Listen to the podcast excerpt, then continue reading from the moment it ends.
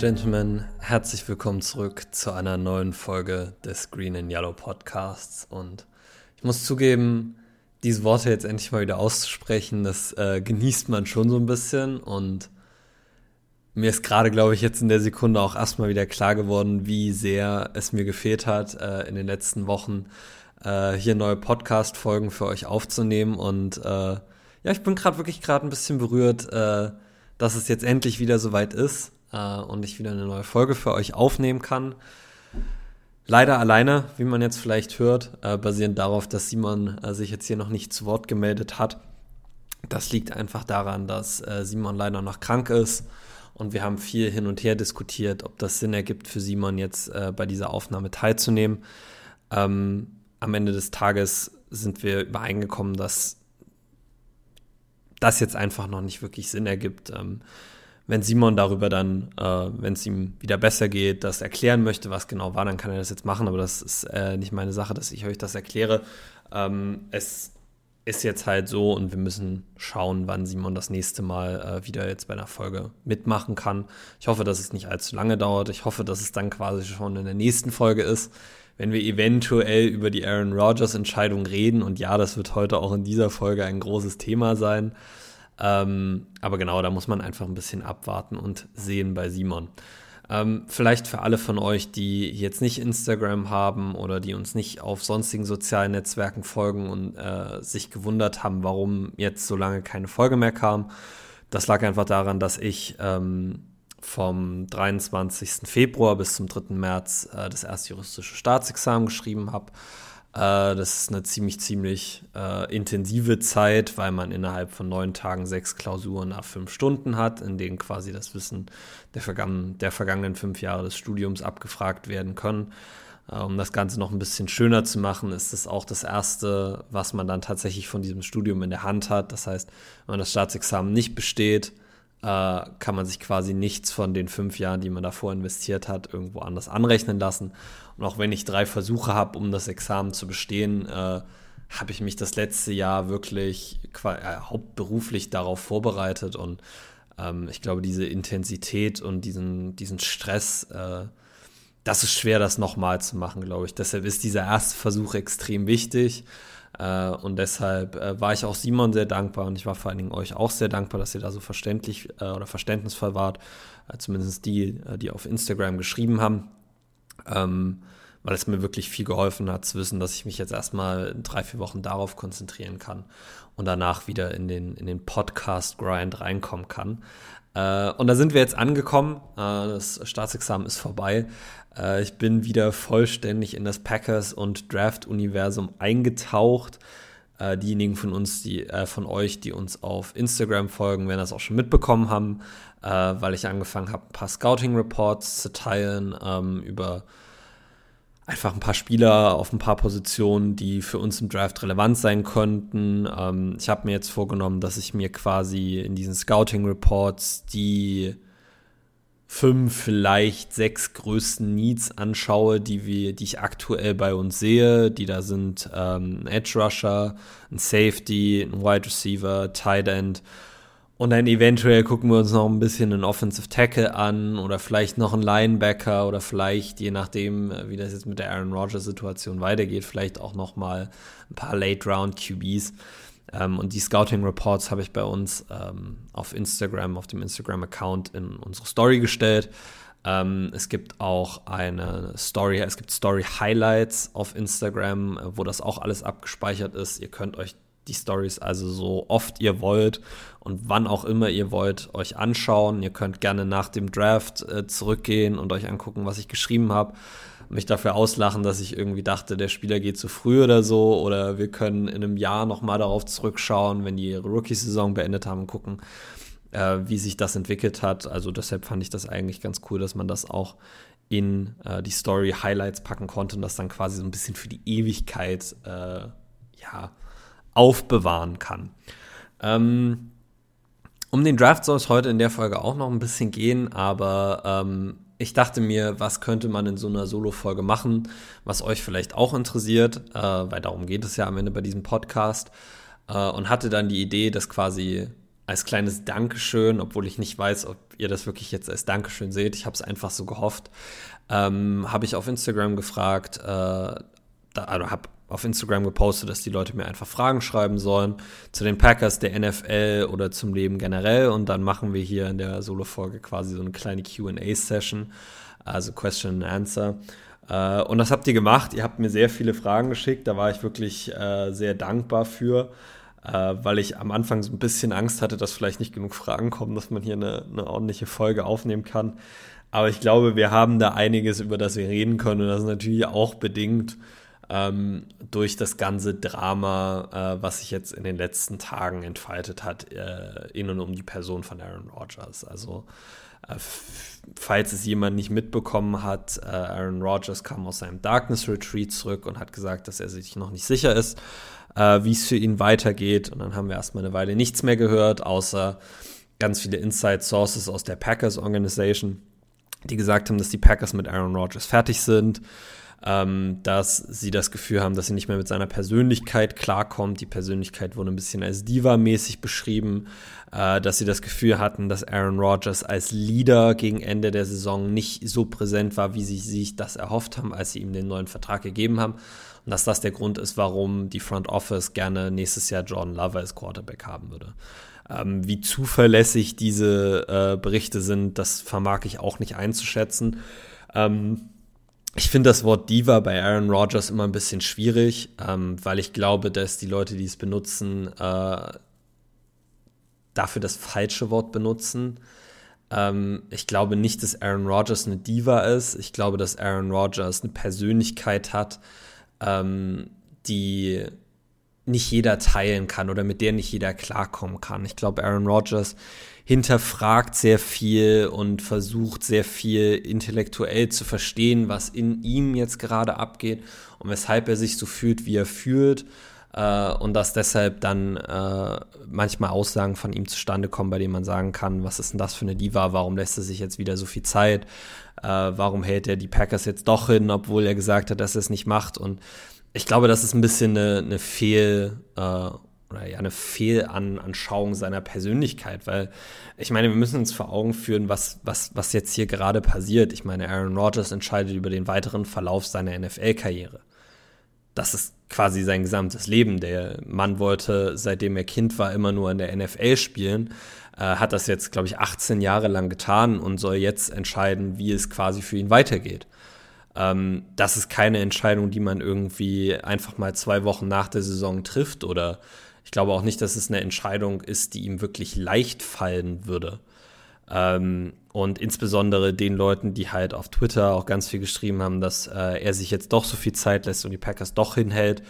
Äh, da muss man sagen, Aaron Rodgers hat in einem Interview selber gesagt, ähm, dass er nie so sein wollte wie Brad Favre in der Situation, der sich erst nach dem Draft, erst im Training Camp quasi dazu entschieden hat, dass er noch weiterspielen möchte, nachdem er davor schon mal retired war, sondern dass Rogers eine Entscheidung treffen will äh, und dann auch wirklich bei der Entscheidung bleiben möchte und dass er das gerne in einem zeitlichen Rahmen machen würde, war für ihn, glaube ich, immer äh, der Start der Free Agency als Ziel, also der 15. März und ähm, ich finde, das steht ihm auch absolut zu, sich diese Zeit zu nehmen. Insofern äh, würde ich jetzt daraus oder finde ich, fände ich es falsch, daraus eine Diva-Persönlichkeit abzuleiten, weil das einfach eine ziemlich große Entscheidung für ihn ist. Äh, und ich immer der Erste bin, der Leute auch dazu ermutigt, äh, eine Entscheidung zwei, dreimal hinter, zu hinterfragen und sie aus zwei, drei Blickwinkeln zu begutachten. Weil ich finde, dass wenn man so eine schwerwiegende Entscheidung für sich selber trifft, ist es das Allerwichtigste, dass man sich selber danach noch im Spiegel anschauen kann. Also es geht jetzt in der Situation nicht wirklich darum, was wir Packers-Fans empfinden. Es geht auch nicht mal wirklich darum, was die Packers Front Office empfindet oder was die für Bedürfnisse bezüglich dieser Entscheidung hat, sondern es geht darum, dass Aaron Rodgers, wenn er 50, 55, 60 ist, auf diese Zeit zurückschauen kann und sagen kann, ich bin immer noch zufrieden mit der Art und Weise, wie ich diese Entscheidung getroffen habe. Und ich glaube, dass diese Entscheidung wirklich auch Zeit braucht. Ähm, ich würde auch äh, was die Leadership von Aaron Rodgers angeht, sagen, dass das ein schwieriges Thema ist. Ähm, ich habe auch in diesem Podcast Aaron Rodgers Körpersprache und Aaron Rodgers Art und Weise mit anderen Leuten zu kommunizieren auf dem Feld kritisiert. Und da werde ich auch weiterhin dran festhalten. Also das ist einfach kein Führungsstil, den ich an den Tag legen würde. Ähm, ich glaube nur, dass das allen bewusst war, wie er, wie er äh, quasi als Leader ist.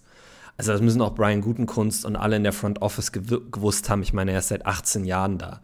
Ich glaube nicht, dass sich sein Führungsstil in den letzten Jahren großartig verändert hat. Also sich dann hinzustellen und quasi zu suggerieren, dass er jetzt nicht mehr der Leader war, den man erwartet hatte, wenn er eigentlich das gleiche gemacht hat, was er sonst auch immer gemacht hat, das, das kann ich nicht ganz verstehen. Und man muss bei Aaron Rodgers auch immer bedenken, ähm, dass er, glaube ich, immer alles fürs Team gegeben hat und immer alles fürs Team geben wollte. Das sieht man vor allen Dingen an den vielen Verletzungen, durch die er durchgespielt hat. Insofern muss ich sagen, wenn die Berichte stimmen und die Front Office äh, wirklich solche Aussagen hat durchsickern lassen, dann finde ich das äh, nicht in Ordnung. Ähm, auch wenn ich natürlich nicht alle Fakten kenne, auch wenn es natürlich sein kann, dass da hinter den Kulissen noch viel mehr passiert ist. Aber jetzt einfach basierend auf dem, was ich von außen beurteilen kann, ähm, ja, kann ich diesen, diesen Berichten einfach, oder muss ich diesen Berichten widersprechen, weil ich sie nicht fair finde. Ähm, aber ja, genau. Und dann äh, kam jetzt äh, gestern äh, raus, dass die Packers den Jets erlaubt haben, mit Aaron Rodgers zu reden. Und die Jets sind gestern mit einer großen, mit einem großen Konsortium äh, nach Kalifornien geflogen und haben sich dort mit Aaron Rodgers getroffen. Äh, an Bord der Privatmaschine war, glaube ich, der, äh, der Jets Owner glaube, der ist Woody Johnson, der GM Joe Douglas, äh, Robert Sala, der Head Coach und Nathaniel Hackett, äh, der Offensive Coordinator natürlich, äh, den wir aus Green Bay kennen.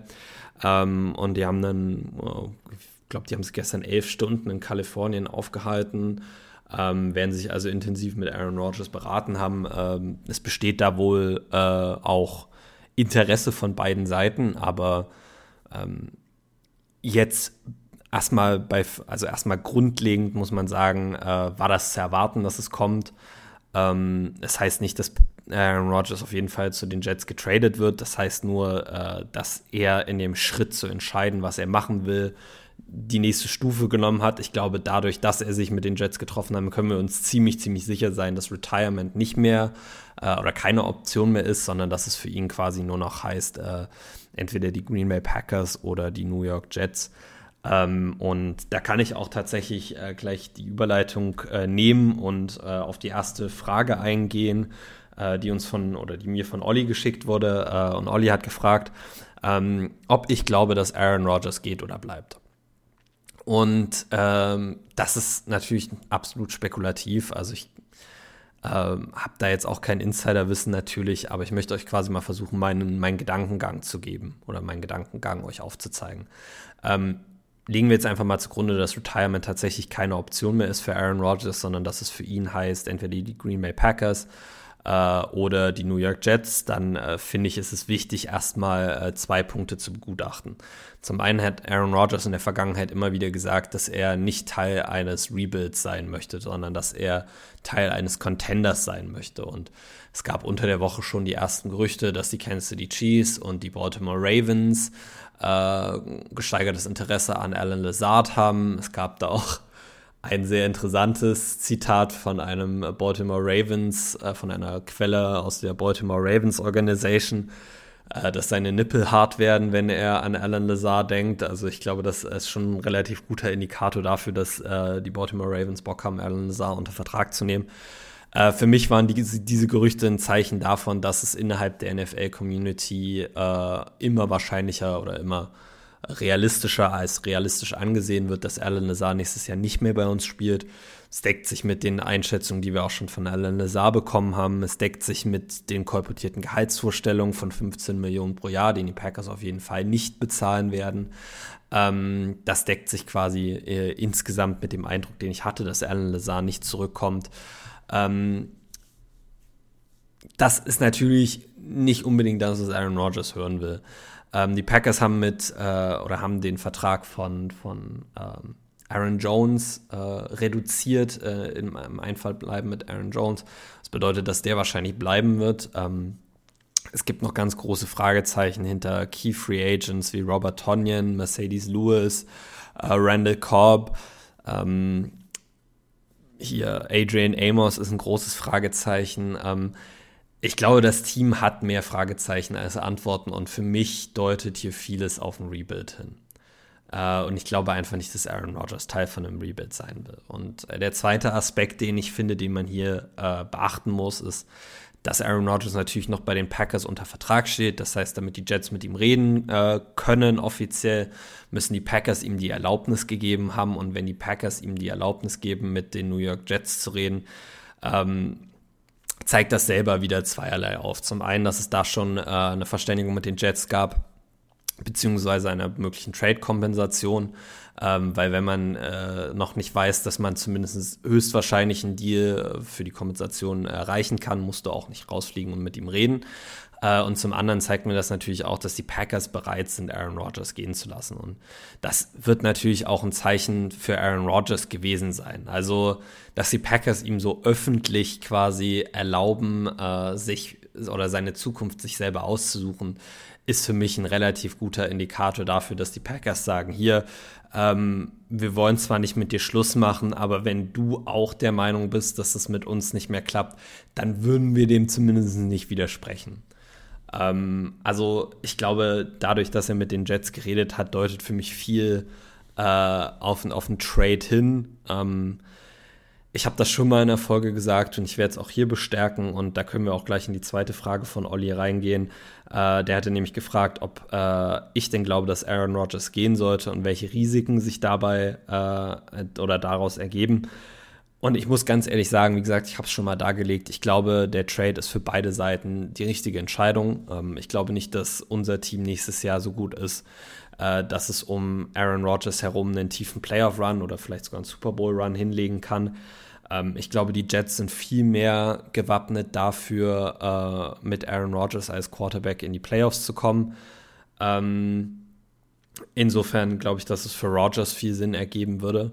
Ähm, ich glaube auch, dass es für die Packers viel Sinn ergeb, äh, ergibt, äh, sich jetzt quasi dieses Jahr von Aaron Rodgers zu trennen äh, und ein, zwei Jahre zu schauen, was man in Jordan Love hat. Äh, ist Jordan Love kein guter Quarterback? Ähm, so glaube ich, dass wir in einem der zwei Jahre einen sehr hohen Draft-Pick haben, weil man muss realistisch sein. Das Team drumherum ist nicht so gut, wie man das noch vor ein paar Jahren hatte. Wir haben viele junge Spieler, bei denen es darauf ankommt, ob die sich entwickeln können, aber bei denen man einfach noch nicht klar einschätzen kann, äh, in welche Richtung das geht. Und wenn man das zugrunde legt, muss man sagen, die Chance, dass dieses Team einen schlechten Quarterback carried, ist relativ gering.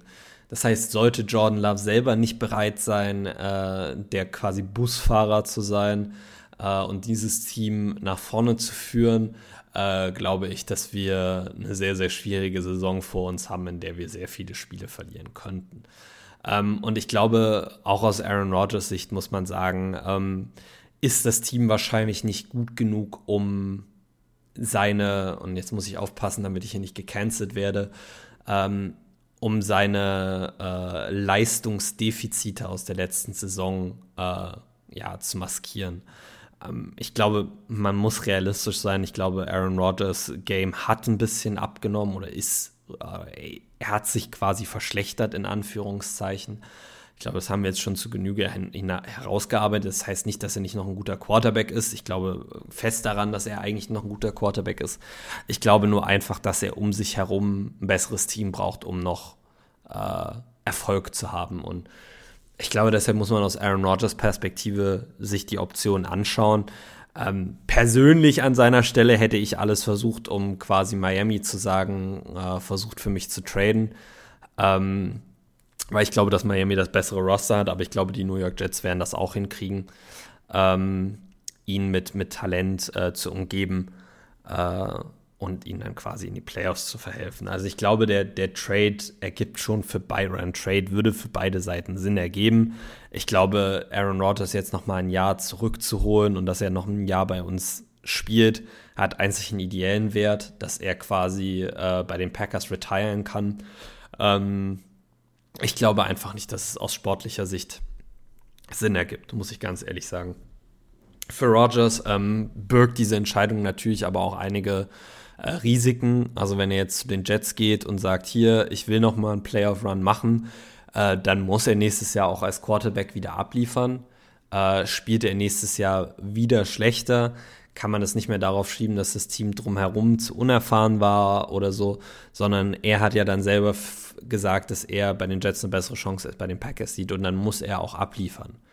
Und auch wenn Aaron Rodgers ein absoluter Pro ist und ich überhaupt keine Zweifel daran habe, dass er das hinkriegt, so ist die New York äh, Nachrichtenwelt nicht unbedingt die freundlichste. Und ähm, ich sag's mal so, wenn Rodgers jetzt zu den Jets geht und die Jets nächstes Jahr schlecht sind, dann wird das für ihn auch keine angenehme Zeit da in New York. Also es, es birgt für ihn natürlich auch Risiken, aber ich glaube, dass hier äh, das Team gut genug ist und ich glaube vor allen Dingen auch noch daran, dass Aaron Rodgers gut genug ist, um mit diesem Team Spiele zu gewinnen.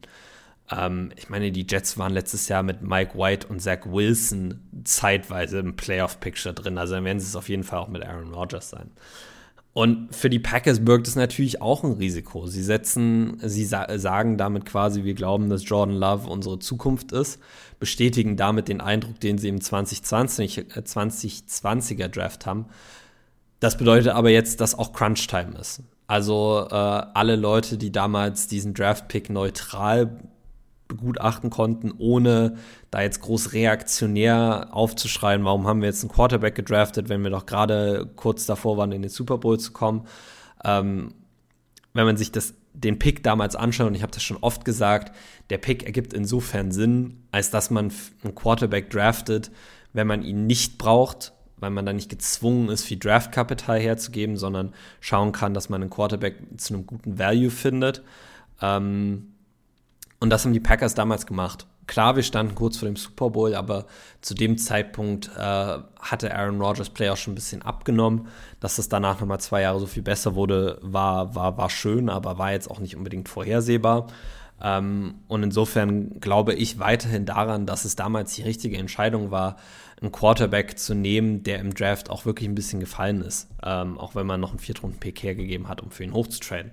Ich glaube, das war eine Möglichkeit und ich bin mir nicht sicher, wie oft man diese Möglichkeit nochmal gehabt hätte. Aber, und das ist das Ding, ähm, Brian Gutenkunst und Matt LeFleur haben damals natürlich gesagt, dass das unser Guy ist. Den sehen wir als unseren nächsten Franchise-Quarterback. Und dagegen müssen sie sich jetzt natürlich messen lassen. Stellt sich raus, dass Jordan Love dieser Guy nicht ist, dann kann man wirklich berechtigte Fragen darüber stellen, warum man den Pick damals nicht in anderer Weise investiert hat. Und warum man den Pick nicht damals genutzt hat, um das Team direkt besser zu machen, sondern wie quasi diese Fehleinschätzung zustande kommen konnte. Und ich glaube, dass das auch äh, am, am Stuhl von Brian Gutenkunst und Matt LeFleur wackeln könnte, äh, wenn Jordan Love sich nicht entwickelt hat und Jordan Love kein guter Quarterback ist. Ähm, ansonsten muss ich tatsächlich sagen, äh, sehe ich darin eigentlich nicht so ein ri großes Risiko. Ähm, ich bin immer ein Freund davon, äh, zu sagen, wir probieren den Quarterback aus. Wenn er nicht gut ist, werden wir einen hohen Draftpick haben, um einen neuen Quarterback zu draften. Dann ist es natürlich wirklich schade, dass man quasi dieses Super Bowl-Fenster ein bisschen dadurch beeinträchtigt hat, dass man nicht direkt einen Impact-Playmaker geholt hat.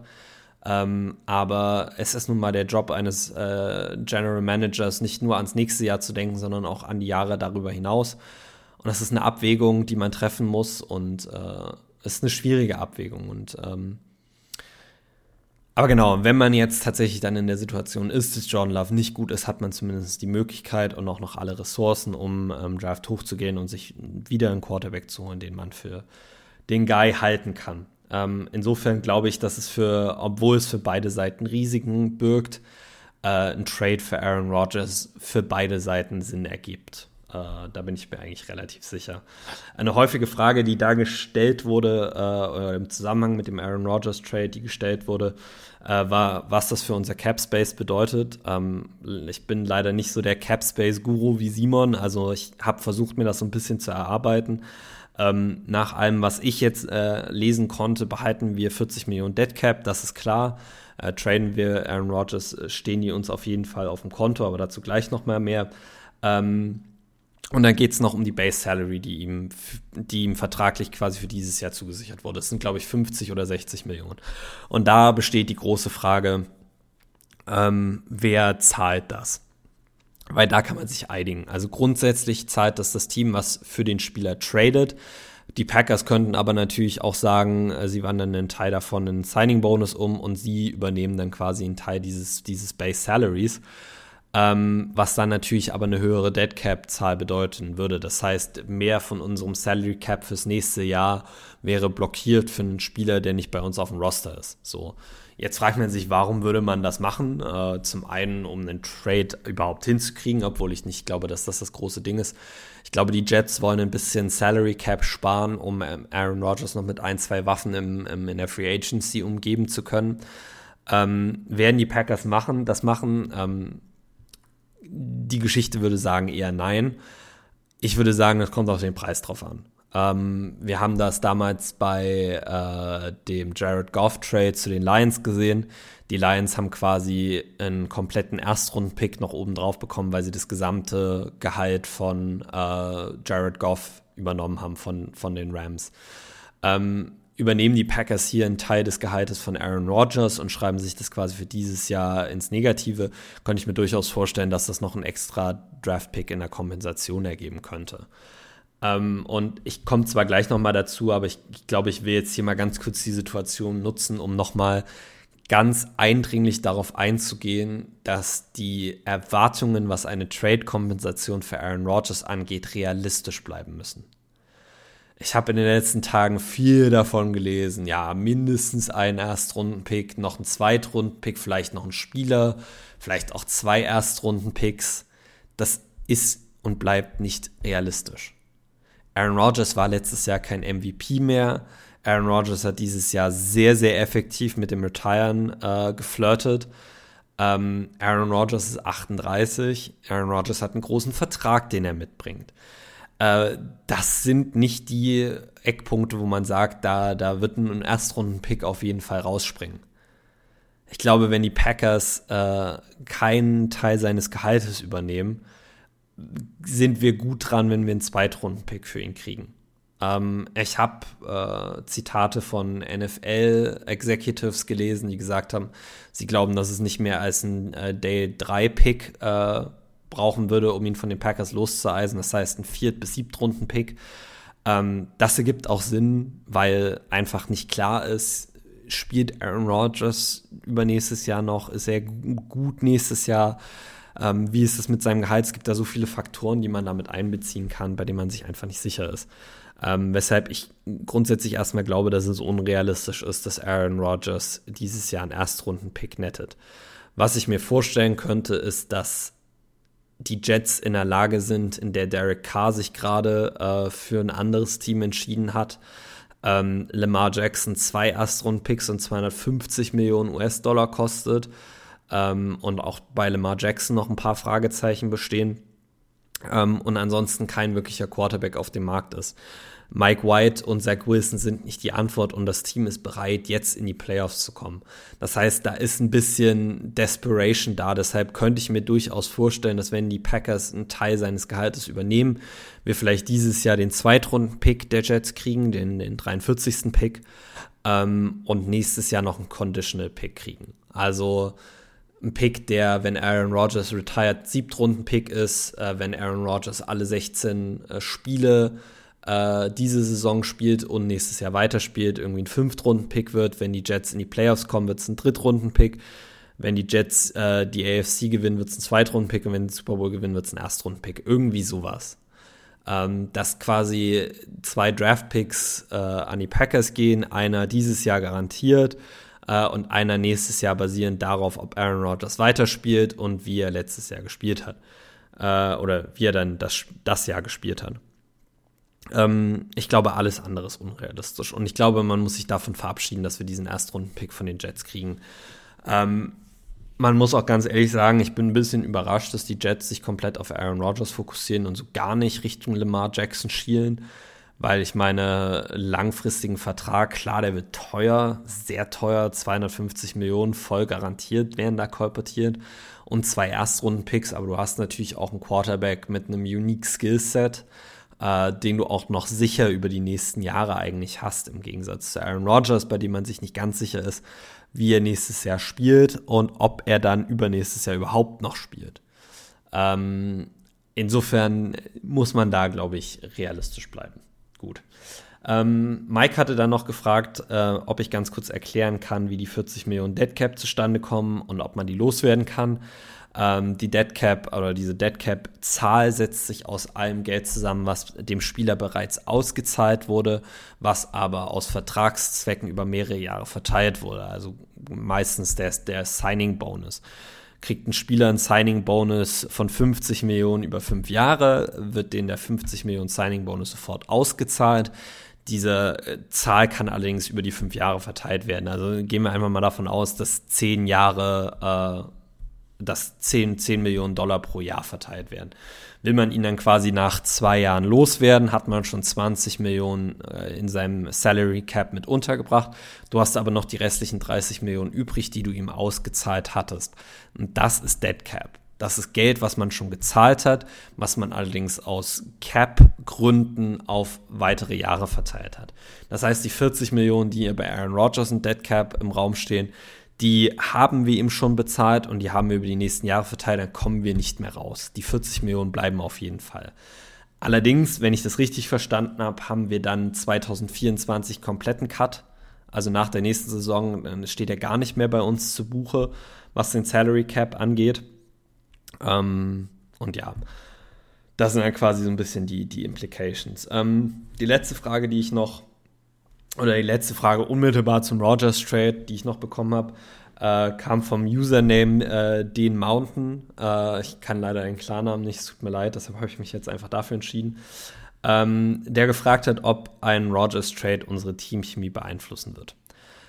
Und das ist eine sehr gute Frage und glaube ich auch eine sehr schwere Frage. Ähm, grundsätzlich wird es, glaube ich, immer die Teammoral beeinflussen, wenn ein Spieler, der 18 Jahre bei dem Verein gespielt hat und wirklich eine lebende Legende, ein First Ballot Hall of Famer ist, äh, diese Mannschaft verlässt, gerade weil er woanders eine bessere Chance sieht zu gewinnen. Also ich glaube, es wäre utopisch anzunehmen, dass sich das nicht zumindest auch ein bisschen auf die Chemie innerhalb des Teams auswirkt. Besonders wenn du ein paar Leute aus Aaron Rodgers Inner Circle da noch hast, wie David Bakhtiari. Ähm, gut, der Rest ist wahrscheinlich weg, aber David Bakhtiari, der auf jeden Fall bleiben.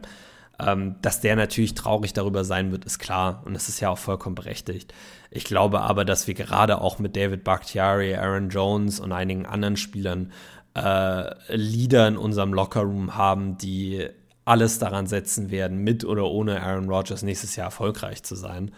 Äh, und deshalb glaube ich nicht, dass das jetzt eine drastische Auswirkung auf die äh, Teamchemie haben wird. Also auch Jordan Love scheint allseits beliebt zu sein bei seinen Mitspielern. Also Aaron Jones und auch andere haben in Interviews so doll von, von Jordan Love geschwärmt, ähm, dass ich glaube, dass auch der die, die oder die Kapazitäten hat, um diesen Lockerroom zusammenzuhalten. Also da würde ich mir eher ein bisschen weniger Sorgen machen. Aber gut, ähm, das soll es jetzt auch erstmal zum Aaron Rodgers Trade an sich gewesen sein. Äh, wie ich schon angekündigt habe, wir werden auf jeden Fall eine Folge machen, äh, in der wir über den Outcome reden, welcher Outcome das dann auch immer ist, ob Rodgers getradet wurde, ob Rodgers bei den Packers bleibt. Äh, da werden Simon und ich auf jeden Fall äh, eine, eine Folge zu machen. Gut, dann äh, kommen wir jetzt zum äh, zweiten Teil der Folge, äh, in dem ich mich ein bisschen mit Fragen in und um die Packers äh, allgemein für die nächste Saison befassen möchte.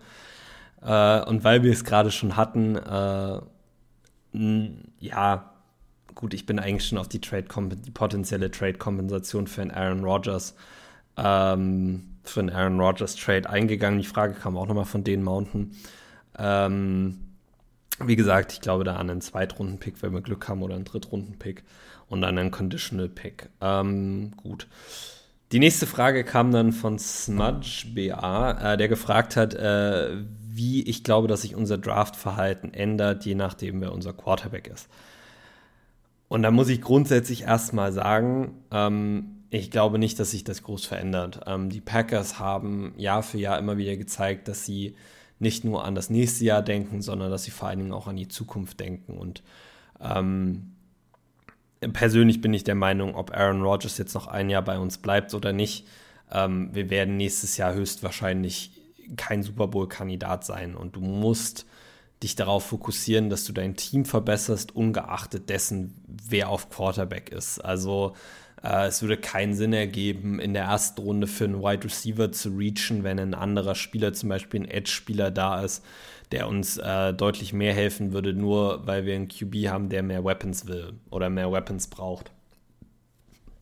Also vielleicht bin ich da halt auch äh, ein bisschen, äh, oder vielleicht ist es einfach meine Ansicht vom Draft, aber äh, besonders in den ersten zwei Runden würde ich immer versuchen, Spieler äh, zu draften, die, die dem Team auch längerfristig weiterhelfen können.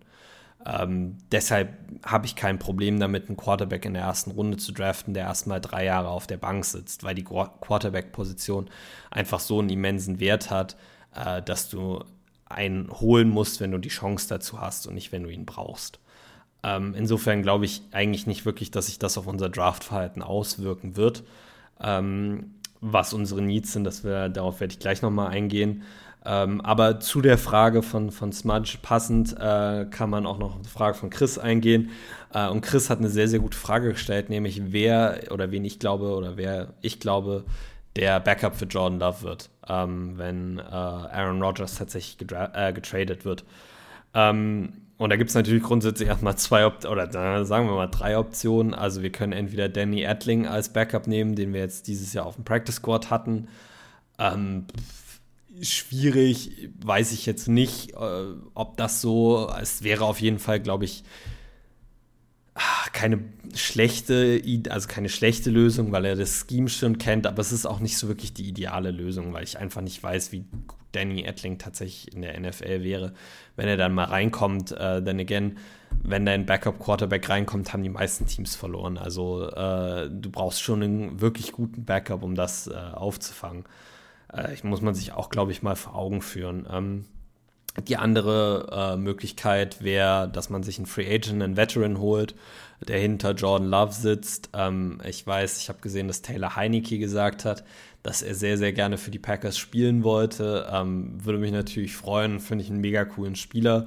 Ähm, könnte man sich den leisten, ist die entscheidende Frage. Ich äh, tendiere fast dazu, dass so ein Spieler wie ähm, Taylor Heineke zu viel kosten würde, um den als Backup-Quarterback zu haben. Ähm, aber auch da kommt vielleicht wieder meine persönliche Meinung einfach vom Draft durch, äh, dass ich sage, ich, ich würde einen würd Quarterback draften. Und ich kann es nur immer wieder sagen, Quarterback ist die wichtigste Position im, äh, im gesamten Football eigentlich. Und ich weiß gar nicht mehr, wer genau das war. Ähm, es kann sogar sein, dass es John Madden war, der mal gesagt hat, dass äh, man eigentlich in jedem Draft äh, einen Quarterback nehmen muss. Einfach, äh, um die Chance zu erhöhen, dass man den nächsten Hall of Fame Franchise Guy tatsächlich auf seinem Roster hat. Ähm, das heißt natürlich nicht, dass man jedes äh, Jahr irgendwie einen hohen Draft-Pick für einen Quarterback ausgeben sollte, aber wenn man sich die Erfolgsrate von sechs und Siebtrunden-Picks in der NFL anschaut, muss man sagen, also warum da nicht auch mal das Risiko eingehen und mal einen Quarterback nehmen? Ähm, der Name, der mir da jetzt spontan eingefallen ist, weil ich den einfach letztes Jahr ein paar Mal gesehen habe und ich ihn einfach einen coolen Quarterback finde und ich finde, dass er ein bisschen undervalued wird im NFL Draft, ist Stetson Bennett ich glaube, der Name sollte jedem Begriff sein. Der Quarterback von Georgia hat gerade zweimal hintereinander National Championship mit Georgia gewonnen. Ist ein relativ kleiner Quarterback mit einem limitierten Arm, aber der Junge hat es einfach. Ich kann das nicht, kann das nicht mal anders beschreiben. Aber es gibt einfach Spieler, die haben dieses Gen, dass sie ihre Mannschaft halt Spiele gewinnen können. Und Stetson Bennett wurde immer gesagt, was er nicht ist. Er ist zu klein, sein Arm ist zu schwach, dies, dies, das.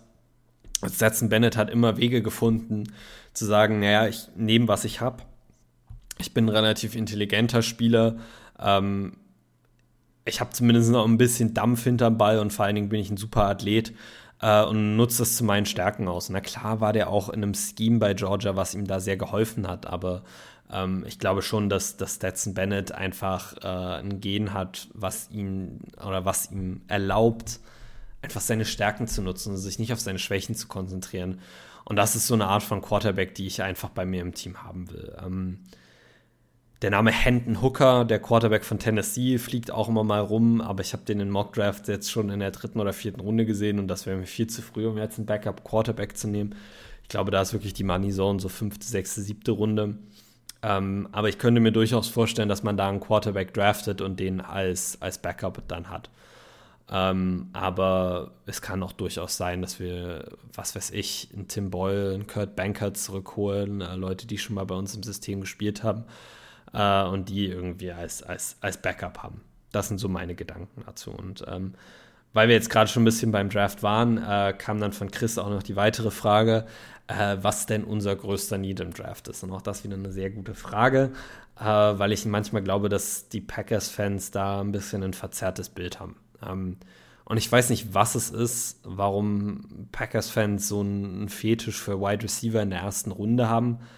Ähm, aber vielleicht, also wie gesagt, ich will jetzt hier niemandem zu nahe treten. Ähm, ich glaube wirklich nicht, dass wir einen Wide Receiver in der ersten Runde äh, draften werden. Ich glaube auch tatsächlich, dass es nicht so viel Sinn ergibt, weil, und das ist wirklich gruselig, dass man das sagen muss, ich glaube, dass wir zwei Positionsgruppen haben, die, oder drei Positionsgruppen haben, die ein größerer Need sind.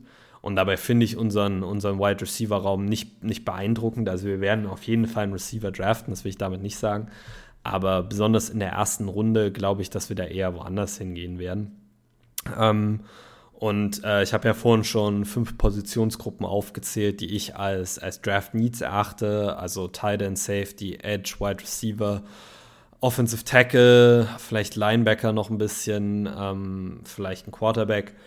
Ähm, aber ich glaube, die vier großen Gruppen sind halt Safety, Tight End, Wide Receiver und Edge. Und ich glaube, wenn man die Draft Needs jetzt in eine Reihenfolge setzen müsste, äh, muss man sich auch den Wert dieser, dieser Positionsgruppen anschauen. Und ähm, Titans sind immer wichtig, aber Titans spielen eine, limitierten, eine limitierte Rolle in der Offense. Ähm, wenn du da jetzt nicht gerade einen Travis Kelsey hast, ähm, ist es halt, oder ein George Kittle, aber selbst bei Mark Andrews hat man schon gesehen, dass Ravens-Fans dann irgendwann ein bisschen genervt waren, weil er halt nicht mehr so viel gemacht hat äh, gegen Ende der letzten Saison und so. Äh, die Titan-Position hat nicht den höchsten Wert. Ich glaube, Wide Receiver noch ein bisschen mehr. Ähm, Safeties sind auch so ein Ding. Safeties können eigentlich auch relativ schnell in der NFL starten und wenn man sich die Top-Safeties in der NFL anschaut, das sind auch nicht alles äh, irgendwelche äh, Erstrunden-Picks, sondern findet man auch in den späteren Runden noch, noch Wert. Aber die eine Position, bei der ich sage, äh, wo man wirklich sagen muss, die Top, Top Pass Rusher in der NFL sind alles Erstrunden-Picks. Jetzt habe ich es halt quasi schon gesagt, ist, ist, ist die Edge-Gruppe. Und ich glaube, wir haben einen aging oder einen alternden Preston Smith. Wir haben äh, JJ Anagbare, bei dem man zwar Hoffnung hat, der allerdings in seinem Spiel limitiert ist. Also ich glaube nicht, dass JJ Anagbare in seinem Leben jemals einen Pro Bowl schaffen kann, auch wenn ich glaube, dass er ein sehr, sehr guter Rotational Pass Rusher für uns sein wird.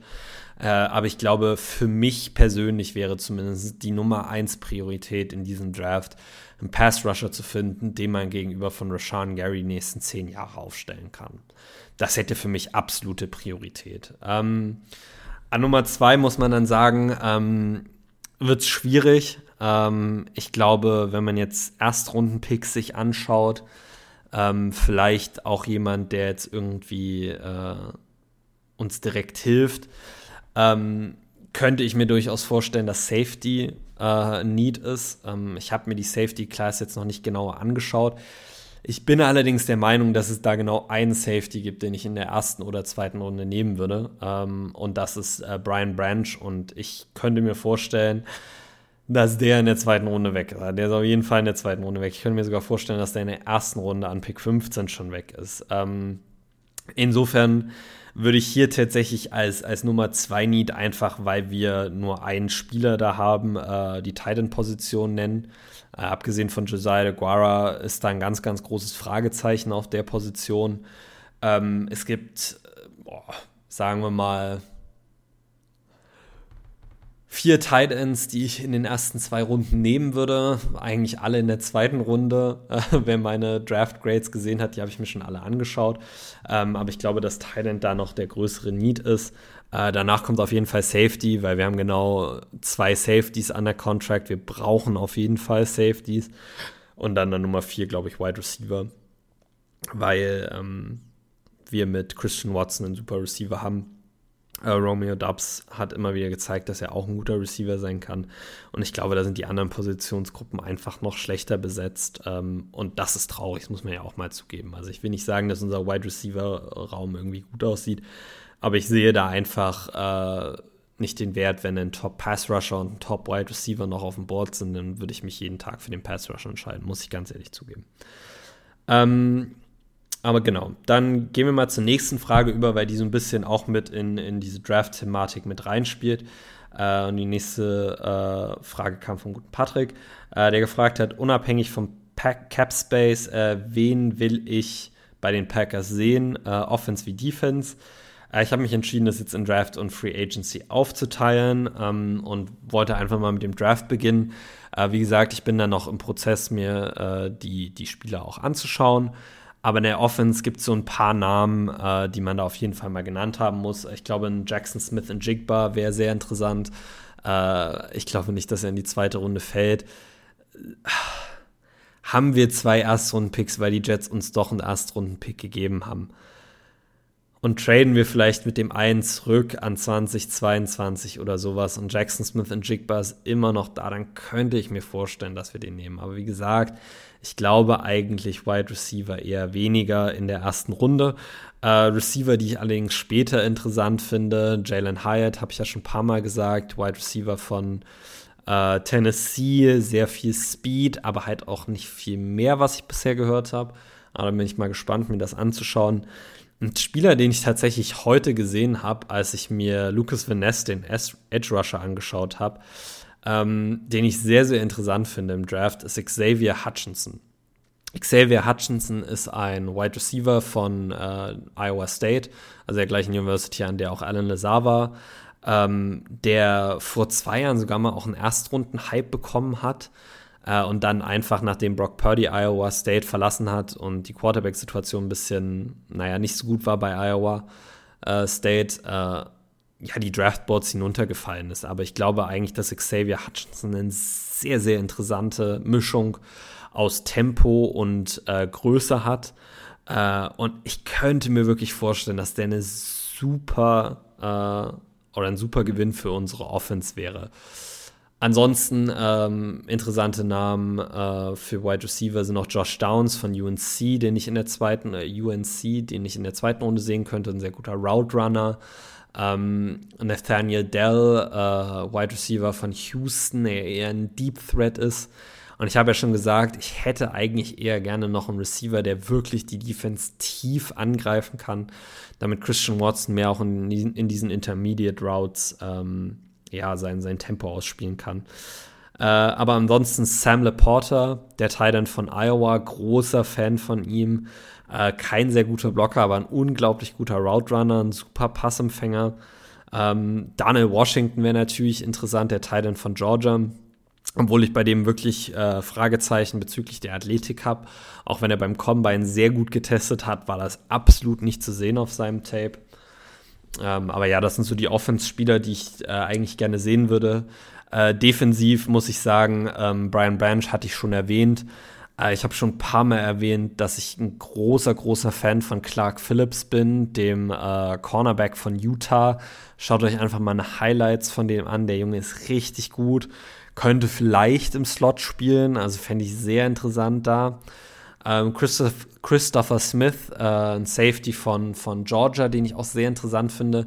Ich habe ihn leider nur einmal wirklich äh, wahrgenommen und das war im Spiel gegen Oregon im ersten Saisonspiel. Äh, da hat er aber Oregon sowas von auseinandergenommen. Äh, gute Ballskills, solides Tackling, also den finde ich auch sehr interessant. Bin ich, äh, schaue ich, also freue ich mich schon sehr, den äh, mir dann auch nächste Woche mal auf Tape anzuschauen. Und ich glaube, bisher muss ich tatsächlich sagen, mein, mein Draft-Crush Uh, Miles Murphy.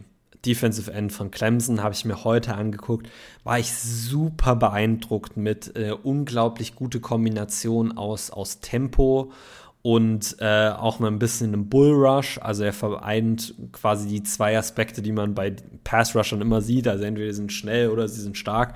Und die besten sind halt schnell und stark. Und er geht wirklich in diese Richtung, dass er diese Kombination sein kann auf NFL.com war sein äh, Pro-Comparison Rashawn Gary. Und ich meine, wenn ich einen Rashawn Gary haben kann, von dem ich ein Riesenfan bin, dann will ich doch quasi noch einen zweiten Rashawn Gary auf der anderen Seite haben. Und Miles Murphy hat absolut die Fähigkeiten, so gut zu werden wie Rashawn Gary. Also Miles Murphy in der ersten Runde ähm, kann ich jetzt schon mal Vorhersagen, wird in einigen meiner Mock Drafts auftauchen, ähm, weil ich ein Riesenfan da von ihm bin. Ähm, dann habe ich mich mal ein bisschen mit den Free Agents befasst. Äh, ist natürlich immer schwer vorherzusagen, weil die ja auch noch bei ihren eigenen Teams resignen können. Aber jetzt mal so grundlegend äh, von der Offense her fände ich Robert Woods super interessant, ein Wide Receiver, der jetzt äh, bei den Titans nicht sein bestes Jahr hatte, aber wahrscheinlich mit einer der besten Run-Blocking-Wide Receivers, bei dem ich auch glaube, dass er vor allem noch auf kurzen Routen effektiv sein kann, so ein bisschen äh, als Erlen Saar-Ersatz. Ähm, ein Inhouse Free Agent, Randall Cobb. Ich würde mich unglaublich freuen, wenn Randall Cobb noch mal ein Jahr zurückkommt, auch wenn Aaron Rodgers nicht mehr da ist, weil ich äh, ähnlich wie Simon, glaube ich, äh, auch äh, daran glaube, dass er noch einen Wert beim, bei, um, ähm, vor allen Dingen bei Third Downs hat und weil ich ihn vor allen Dingen als Mentor sehr, sehr schätze für, für die jungen Guys. Und meine absolute Lieblings-Free Agency Acquisition. Und ich war tatsächlich ein bisschen überrascht, dass er da überhaupt als Free Agent aufgetaucht ist, weil das war mir gar nicht klar und es ist absolut unrealistisch und wird 100% nicht passieren. Aber ich bin ein riesen Fan von Jason Kelsey, dem Center der Eagles wenn man irgendwie einen Weg finden könnte, den in der Free Agency zu den Packers zu holen, wäre ich ganz, ganz, ganz, ganz zufrieden, weil das ist ein total toller Typ. Äh, Wer es von euch nicht kennt, äh, Jason Kelsey hat mit seinem Bruder Travis Kelsey einen Podcast, New Heights, an der Stelle ganz, ganz große Hörempfehlung. Super, super interessant, super lustig. Die beiden sind unglaublich charismatisch. Und dazu ist Jason Kelsey halt auch noch ein unglaublich toller Footballspieler wirklich, also die Mischung aus äh, Mentor und Spieler wäre so schön, das zu haben. Aber wie gesagt, ich habe mir sogar auch aufgeschrieben, extrem unrealistisch. Also es wird nicht passieren, aber da wäre ich ein Riesenfan von. Äh, defensiv äh, Frank, Frank Clark, gerade entlassen von den, von den Chiefs, äh, der äh, dritt, er hat jetzt tatsächlich die drittmeisten Sacks in der NFL Postseason History. Ein Pass Rusher, von dem ich auch immer viel gehalten habe. Ähm, ich glaube, dass der unseren Pass Rush auf jeden Fall ähm, verstärken würde. Und äh, Patrick hat gesagt, unabhängig vom Cap Space, also muss ich mir darüber keine Sorgen machen, weil ich nicht glaube, dass er bei uns im Cap Space reinpasst. Ähm, vielleicht ein Spieler, der ein bisschen realistischer ist, ist James Houston, äh, ein, ein Veteran vom Veteran vom Veteran. Also, dass der Mann noch spielt, ist wirklich beeindruckend. Aber auch da glaube ich, dass er ein super Mentor wäre. Der hat letztes Jahr bei den Baltimore Ravens immer noch Sex gemacht. Ich fände das unglaublich toll, den als äh, quasi Rotational Piece äh, mit zu uns zu holen und dann auf Safety. Äh, ich habe den Namen Vaughn Bell schon viel gehört äh, von, den, von den Bengals. Den fände ich interessant als Free Agent. Ähm, für mich natürlich die Nummer 1 Option, wenn wir jetzt hier nicht äh, über Cap Space reden. Jesse Bates von den Bengals wäre auch sehr interessant. Unglaublich interessant fände ich auch Jordan Poyer von den, von den Buffalo Bills als Free Safety äh, oder ansonsten Jimmy Ward von den 49ers ähm, als, als Strong Safety. Äh, das wären auf jeden Fall Spieler, die ich mir da vorstellen könnte. Ähm, ich muss aber auch ganz ehrlich sagen, auch da kann ich nur wieder darauf plädieren, zügelt eure Erwartungen an diese Free Agency.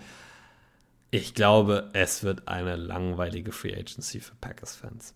Ich glaube fast nicht, dass wir überhaupt ein Outside Free Agent sein. Ich glaube, wenn wir Free Agents sein, dann sind das unsere eigenen. Ähm, und ich glaube fast nicht, dass da von außen was hinzukommt. Muss man leider so sagen, so traurig es auch ist. Gut. Aber weil wir jetzt gerade schon bei Safeties waren, äh, kam dann von den Mountain auch nochmal die Frage, ob ich einen Safety eher im Draft oder in der Free Agency sehen ähm, würde. Äh, da muss man ganz ehrlich sagen, beides. Hm, also führt, glaube ich, keinen Weg drum herum. Unser Safety-Raum ist so, so schlecht. Wirklich, also Tariq Carpenter und Dana Savage zusammen, also vielleicht als Special-Teamer, aber bitte nicht als Starting Safeties. Also da ist viel Nachholbedarf. Ähm, das Ding ist, in der Free Agency gibt es nicht viele gute Safeties.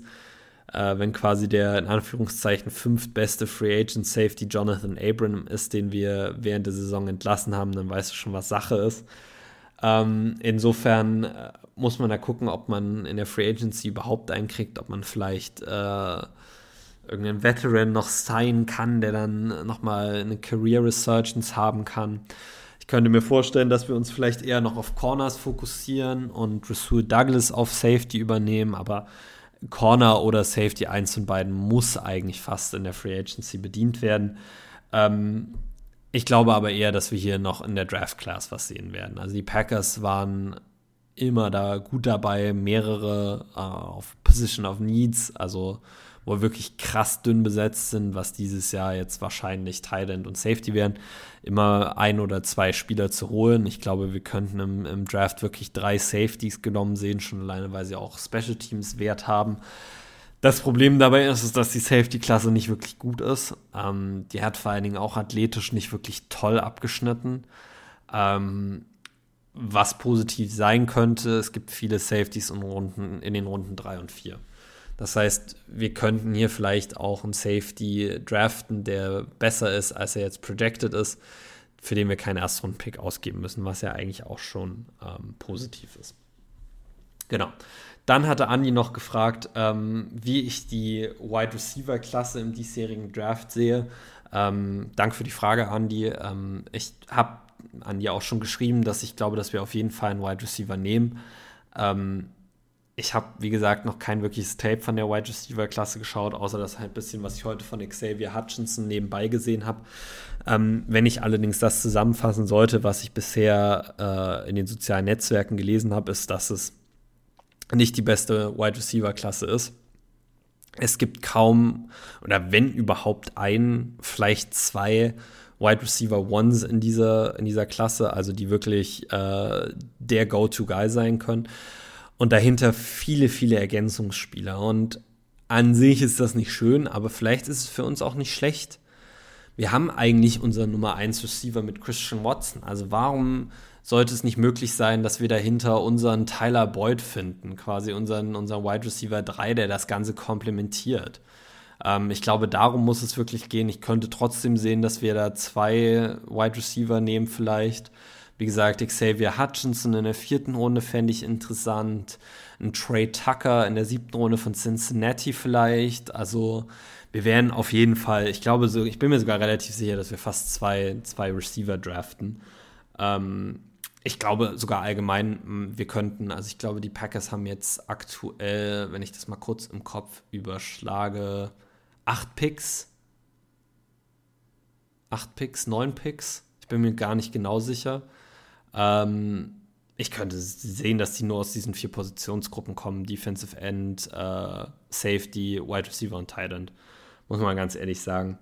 Ähm, aber genau, viele Ergänzungsspieler, äh, viele Spieler vom Typ Devante Smith. Also sehr kleine, sehr dünne Receiver, die äh, Speed haben. Äh, auch das wieder ein Receiver-Typ, den wir durchaus auch noch gebrauchen könnten. Also man wird in der Receiver-Class, glaube ich, auch schon noch äh, ein paar Spieler finden, die, die unser Team bereichern werden. Gut. Äh, dann würde ich jetzt zur letzten Frage aus diesem Segment kommen, die auch nochmal von Patrick kam. Und das ist auch eine sehr, sehr gute Frage gewesen, bei der ich auch ein bisschen überlegen musste, wie ich die beantworte.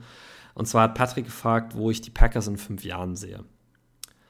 Und so gut die Frage ist, umso schwer, also so schwer ist sie natürlich auch zu beantworten, weil das sehr, sehr hypothetisch ist. Und ich werde mich nicht hinstellen und werde euch sagen, dass wir in fünf Jahren drei Super Bowls gewonnen haben. Ich werde mich nicht mehr hinstellen und euch sagen, dass wir in den nächsten fünf Jahren in den Super Bowl kommen werden. Das hängt einfach von so vielen Faktoren ab. Ähm, ich kann so viel sagen. Äh, ich bin der festen Überzeugung, dass wir mit Jordan Love, Christian Watson, Romeo Dubs, äh, AJ Dillon äh, gute junge Skill-Position-Spieler haben. Ich glaube, dass wir mit Zach Tom, mit Josh Myers, wenn er sich verbessert, mit John Runyon Jr., ähm, auch guten Kern in unserer Offensive Line haben. Ähm, ich glaube auch, dass wir defensiv Pieces haben, die, wenn sie sich entwickeln, äh, uns wieder zu einem sehr guten Team machen können. Ich glaube da wirklich dran und vor allen Dingen glaube ich daran, dass wir einen guten Head Coach haben in Matt LeFleur. Ähm, die Packers waren über, die letzte, über das letzte Jahrzehnt eigentlich außer wenn Rogers jetzt verletzt war, immer im Gespräch, wenn es um die Playoffs ging. Und ähm, auch wenn ich das vielleicht nächstes Jahr nicht direkt sehe, ähm, habe ich Hoffnung, dass spätestens im Jahr danach wir wieder dauerhaft in der Playoff-Conversation drin ist. Und ähm, ich glaube, das ist auch meine Antwort auf diese Frage. Ich glaube, dass wir in fünf Jahren weiterhin in der Playoff-Conversation sind. Und ähm, wie ernst wir da tatsächlich Super Bowl-Kandidaten sein können, hängt halt drauf, davon ab, äh, ob sich unser Team weiterentwickelt ähm, und wie gedraftet wird. Also da muss man halt wirklich einfach weiter abwarten. Aber ich glaube, der Key ist, dass wir unsere Spieler entwickeln und wenn wir das schaffen, dann selbst wenn alle Draft-Picks basten, glaube ich, dass wir zumindest competitive sein können. Aber ja. Und dann habe ich noch drei allgemeine Fragen bekommen, auf die ich auch gerne nochmal eingehen würde. Äh, wir machen vielleicht weiter äh, mit einer weiteren Frage von Patrick, äh, der gefragt hatte, welche NFL-Regel oder von welcher Regel, NFL-Regel ich glaube, dass sie sofort abgeschafft oder geändert werden muss. Auch wieder eine sehr, sehr gute Frage.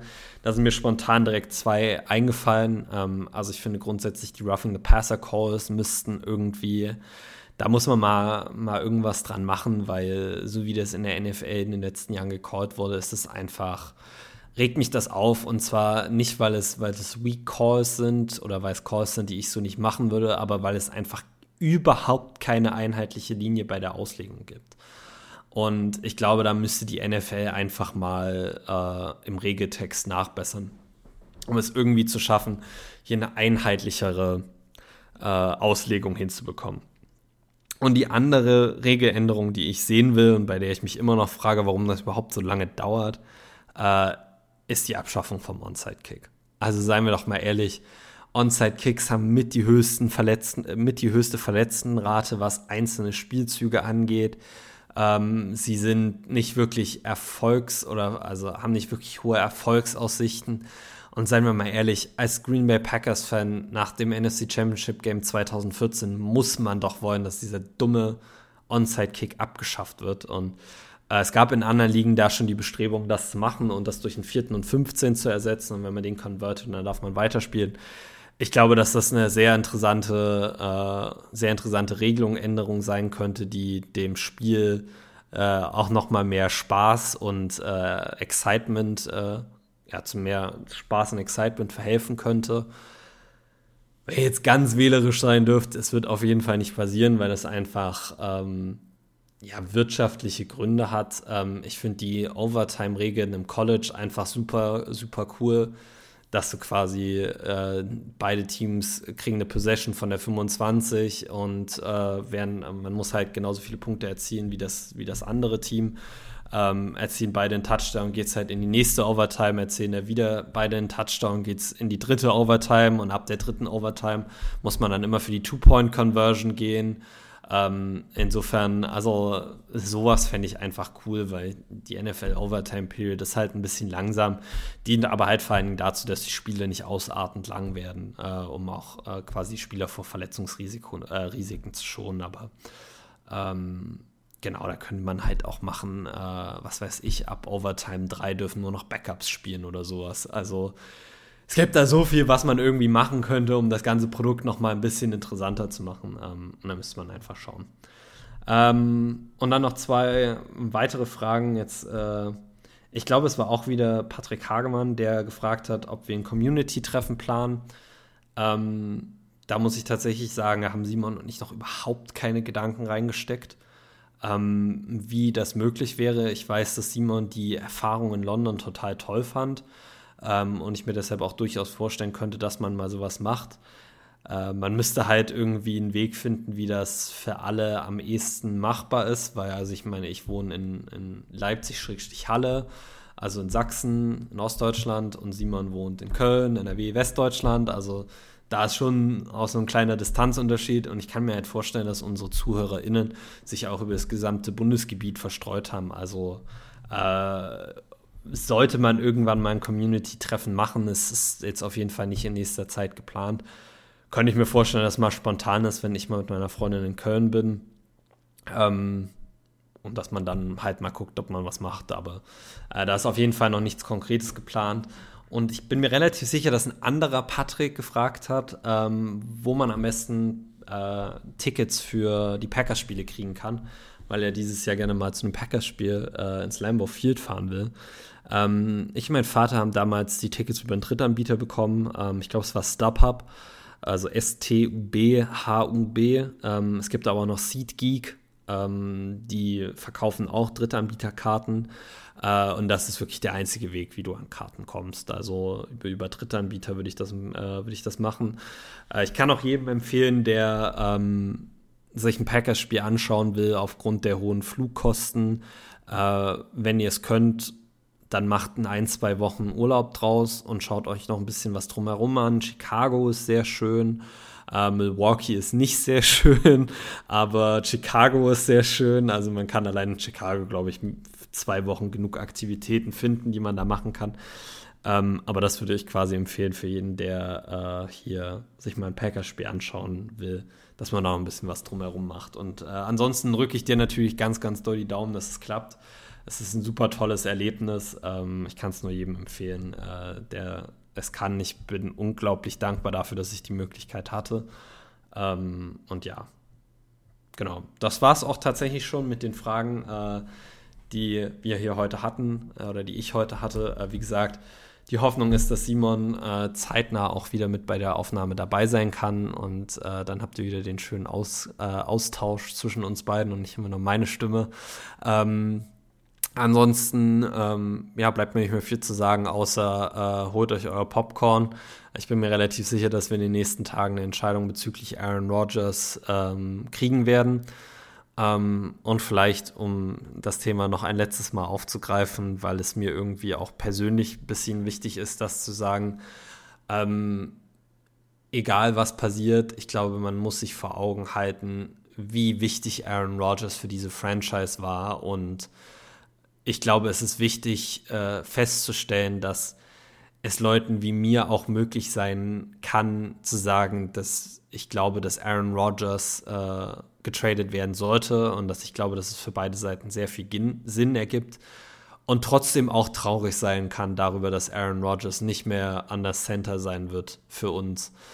Ähm, dann, also es, es geht beides und ich glaube, ob man, ich, ich will es eigentlich nicht in Pro Aaron Rodgers und Contra Aaron Rodgers unterteilen, weil ich nicht glaube, dass es dem Menschen und dem, der Leistung, die er in den letzten 18 Jahren vollbracht hat, gerecht wird.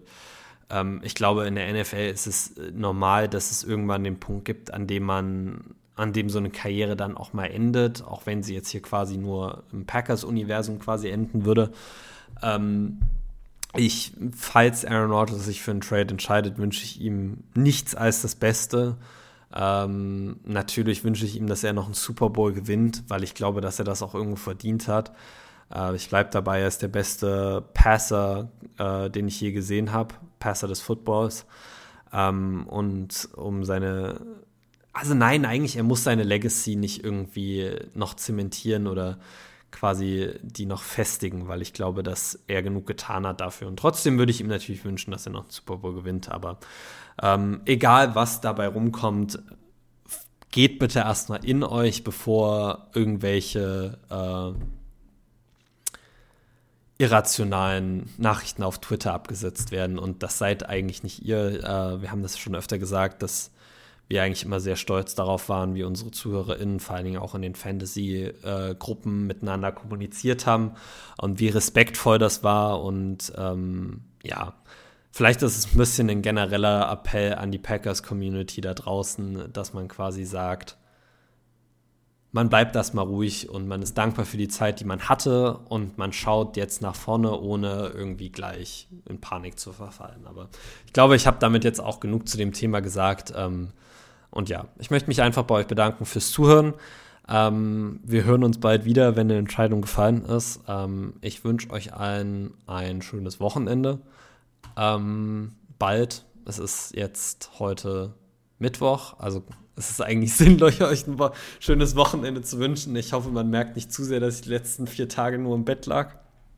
Ähm, aber genau, ich wünsche euch noch eine schöne Restwoche, ähm, weiterhin viel Gesundheit und bis zum nächsten Mal.